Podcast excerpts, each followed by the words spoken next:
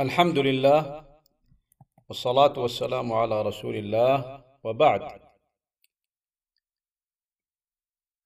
في كتاب العقيدة الواسطية من قراءة وتعليق من كتب شيخ الإسلام ابن تيمية رحمه الله تعالى في الدرس الحادي عشر قال ويتولون أزواج النبي صلى الله عليه وسلم أمهات المؤمنين. أي كذلك مما نتولاهم ونحبهم كما تقدم في المجلس السابق أننا نحب جميع الصحابة ونحب المهاجرين والأنصار لأنهم من جملة الصحابة ومن جملة الصحابة أيضا أهل بدر وأهل بيعة الرضوان ونحب من بشر منهم بالجنة وذكر اسمه ومن لم يذكر اسمه ونحب أيضا الذين هم من أهل بيت النبي صلى الله عليه وسلم من الصحابة. كذلك نحب من ليس من أهل بيت النبي صلى الله عليه وسلم من الصحابة. فجميعهم نحبهم لأنهم صحابة رضي الله عنهم منهم من هو من المهاجرين ومنهم من هو من الأنصار ولسبق إيمانهم وفضلهم وجهادهم وتضحياتهم ومكانتهم وقد رضي الله عنهم وكفى بالله شهيدا. ومن جملة من نتولاهم قال ويتولون أزواج النبي صلى الله عليه وسلم أمهات المؤمنين ويقرون بأنهن أزواجه في الآخرة خصوصا خديجة أم أكثر أولاده. وأول من آمن به وعاضده على أمره. نعم. قال وكان لها منه المنزلة العالية والصديقة بنت الصديق. التي قال فيها فضل عائشة على النساء كفضل الثريد على سائر الطعام. وزوجات النبي عليه الصلاة والسلام هن أهل بيته كما قال الله سبحانه وتعالى بعد أن ذكر في سورة الأحزاب يا نساء النبي يا نساء النبي يا نساء النبي اتقيتن ثم قال الله إنما يريد الله ليذهب عنكم الرجس أهل البيت ويطهركم تطهيرا وهذا خاص في زوجات النبي صلى الله عليه وسلم وأن هذه الآية نزلت فيهم. قال ويتبرؤون من طريقة الروافض الذين يبغضون الصحابة ويسبونهم. وطريقة النواصب الذين يؤذون أهل البيت بقول أو عمل ويمسكون عما شجر بين الصحابة ويقولون إن هذه الآثار المروية في مساوئهم منها ما هو كذب ومنها ما قد زيد فيه ونقص أو ونقص وغير عن وجهه. فالروافض يسبون صحابة النبي عليه الصلاة والسلام ويبوذونهم ويكفرونهم. نشأ أيضا في الزمن القديم قوم لكن هذه النشأة كما يقال إن صح التعبير نشأة سياسية وهي كره أهل بيت النبي عليه الصلاة والسلام كعلي والحسن والحسين وما وقع بينهم وبين غيرهم من الخلاف. وهذا الأمر قد انقرض. فلا يوجد أحد يبغض أهل بيت النبي عليه الصلاة والسلام الذين هم من الصحابة كعلي والحسن والحسين. ولهذا كان هذا منهم ردة فعل. فهذا أمر لا يجوز أيضا. فلا يجوز أن نسب أي أحد من صحابة النبي صلى الله عليه وسلم. لهم شرف الصحبة وقد رضي الله عنهم. قال وعامة الصحيح أيضا نمسك عما شجر بينهم من الخلاف والقتال كوقعة صفين والجمل. قال وعامة الصحيح منه هم فيه معذورون. إما مجتهدون مصيبون وإما مجتهدون مخطئون. وهم مع ذلك لا يعتقدون أن كل واحد من الصحابة معصوم عن كبائر الإثم وصغائره. بل تجوز عليهم الذنوب في الجملة. ولهم من السوابق, من السوابق والفضائل ما يوجب مغفرة ما يصدر منهم إن صدر.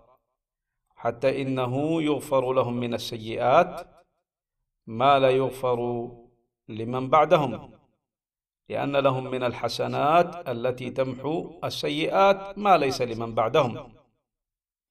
وقد ثبت بقول رسول الله صلى الله عليه وسلم أنهم خير القرون. خير الناس قرني كما في حديث عبد الله بن مسعود ثم الذين يلونهم ثم الذين يلونهم. وأن المد من أحدهم كما تقدم حديث أبي سعيد في الصحيحين. لا تسبوا أصحابي فلو أن أحدكم أنفق مثل أحد ذهب ما بلغ مد أحدهم ولا نصيفه. قال وأن المد من أحدهم إذا تصدق به كان أفضل من جبل أحد ذهبا ممن بعدهم.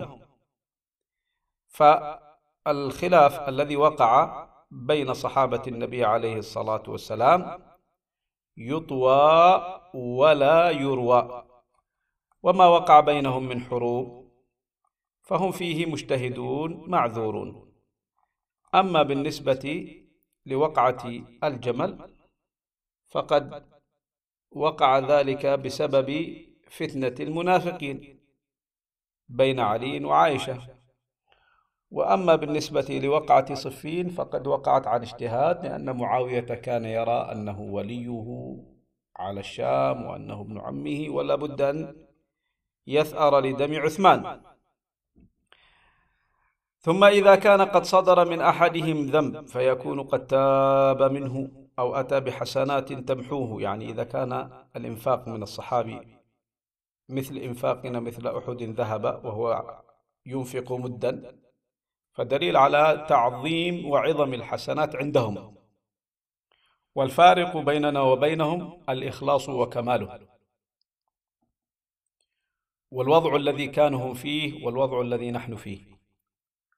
فهم كانوا إذا أنفقوا أنفقوه رغبة ومحبة وإخلاصا وتفانيا وشوقا. بخلاف حالنا إذا أنفقنا بخلا وشحا وتفكرا فيما أنفقنا وقد يلحق ذلك المن والأذى. وحالهم كانوا في فقر شديد والواحد منهم يحتاج حبة تمرة ومع ذلك كانوا ينفقون. بخلاف الناس اليوم غالبيتهم ينفقون عن سعة. فلهذا كان مد أحدهم أبلغ من إنفاقنا مثل أحد ذهبا قال ثم إذا كان قد صدر من أحدهم ذنب فقد فيكون قد تاب منه أو أتى بحسنات تمحوه أو غفر له بفضل سابقته أو بشفاعة محمد صلى الله عليه وسلم الذين هم أحق الناس بشفاعته لأنهم هم ناصروه مباشرة وآووه مباشرة. وقاموا معه بالنفس والمال مباشرة فهم أحق بشفاعة النبي صلى الله عليه وسلم. أو ابتلي ببلاء في الدنيا كفر به عنه. فإذا كان هذا في الذنوب المحققة فكيف في الأمور التي كانوا فيها مجتهدين؟ إن أصابوا فلهم أجران وإن أخطأوا فلهم أجر واحد. والخطأ مغفور. طبعا المصيب له أجران أجر اجتهاده وأجر إصابته. أما المخطئ له أجر واحد. هذا الأجر الواحد ماذا؟ هو أجر الاجتهاد لا أجر الخطأ. ثم القدر الذي ينكر من فعل بعضهم قليل نزر مغمور في جنب فضائل القوم ومحاسنهم من الإيمان بالله ورسوله. ثم القدر الذي ينكر من فعل بعضهم. قليل نزر مغمور في جنب فضائل القوم ومحاسنهم. من الإيمان بالله ورسوله والجهاد في سبيله والهجرة والنصرة والعلم النافع والعمل الصالح. ومن نظر في سيرة القوم بعلم وعدل وبصيرة وما من الله عليهم به من الفضائل. علم يقينا أنهم خير الخلق بعد الأنبياء. لا كان لا كان ولا يكون مثلهم. ما أحسن هذه العبارة. لا كان ولا يكون مثلهم. ولابن القيم رحمه الله تعالى أيضا عبارة جميلة في هذا الباب. آه.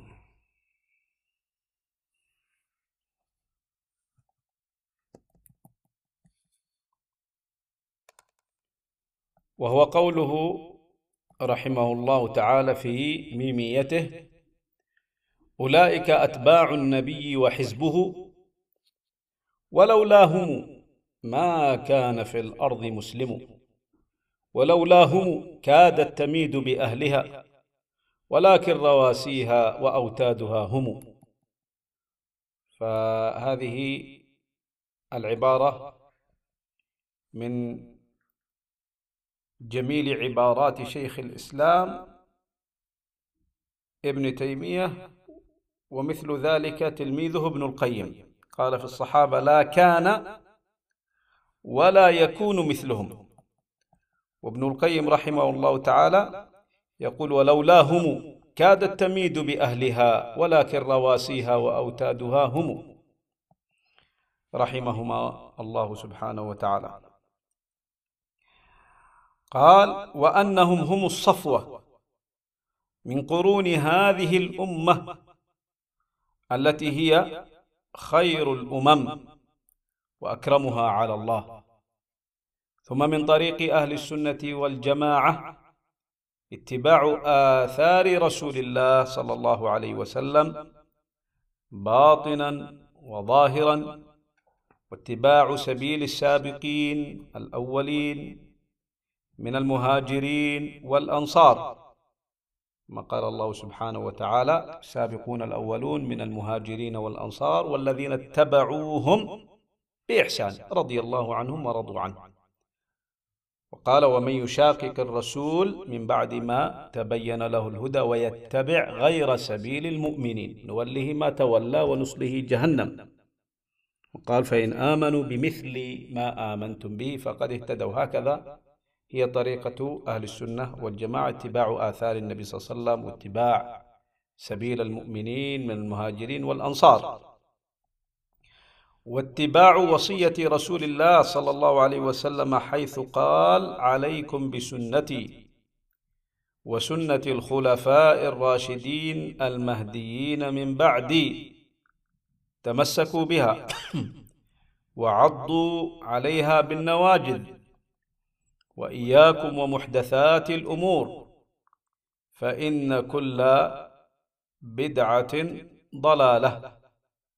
وهذا الحديث مشهور ومعروف من حديث العرباض ابن سارية رضي الله عنه عند أحمد وأبي داود والترمذي وغيرهم.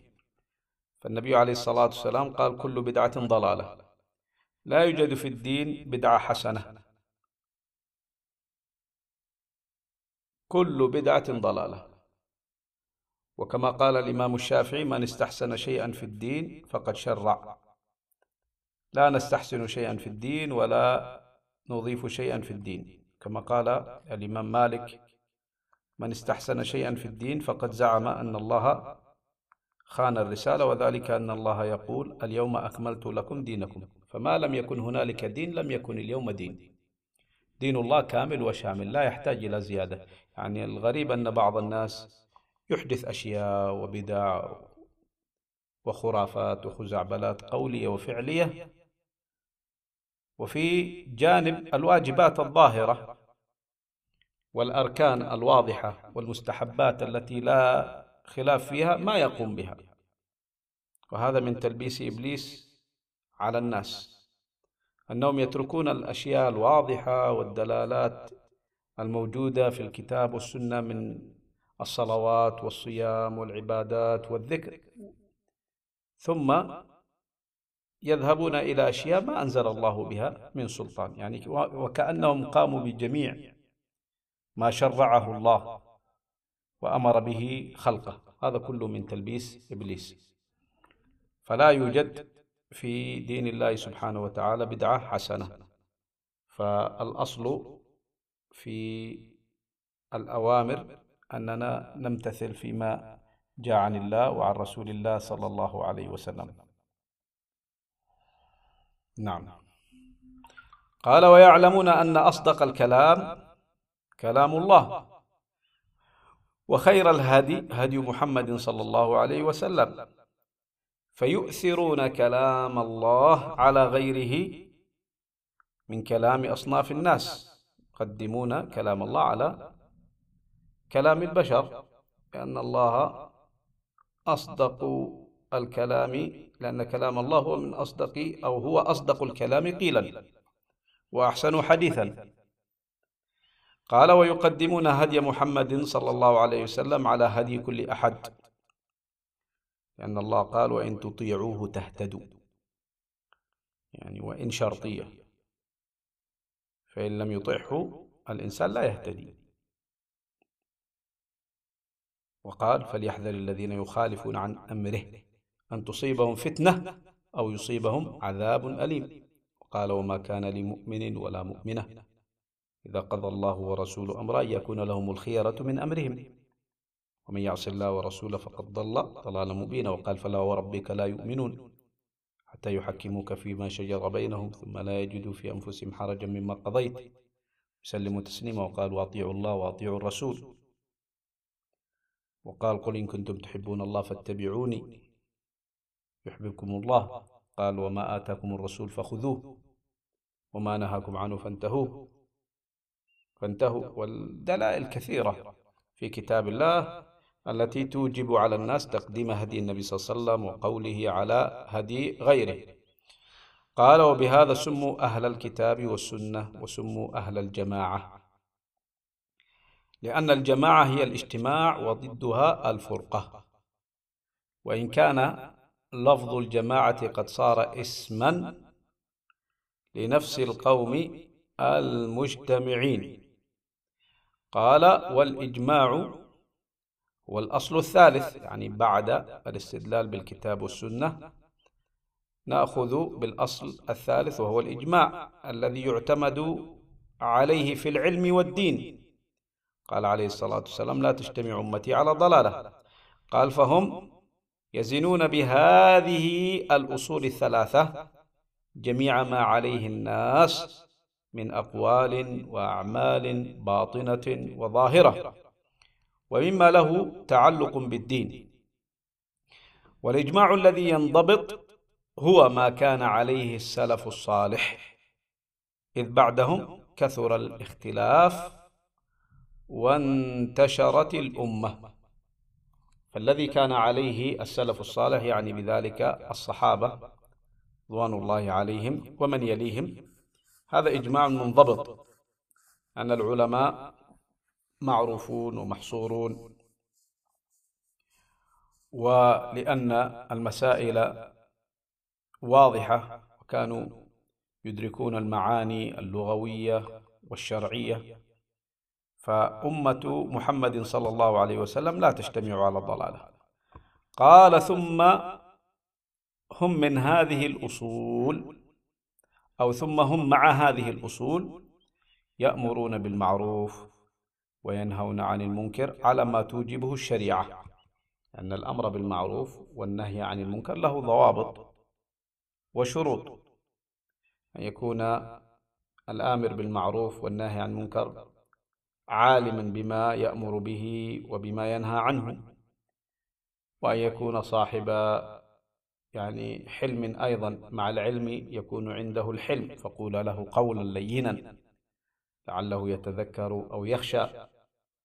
وأيضا ألا يؤدي هذا المنكر إلى ما هو أنكر منه.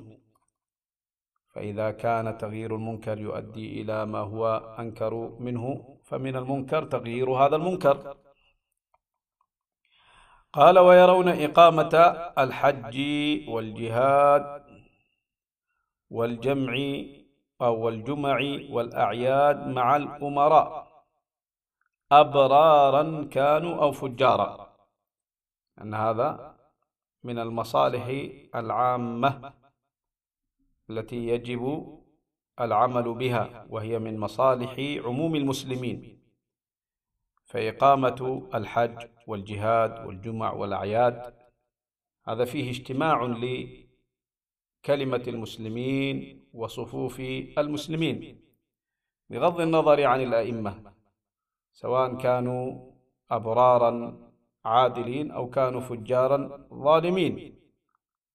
فلا ينظر إلى ذواتهم بقدر ما ينظر إلى المصلحة العامة التي فيها اجتماع كلمة المسلمين وحفظ وحدتهم وسلامة أراضيهم من أعداء الإسلام.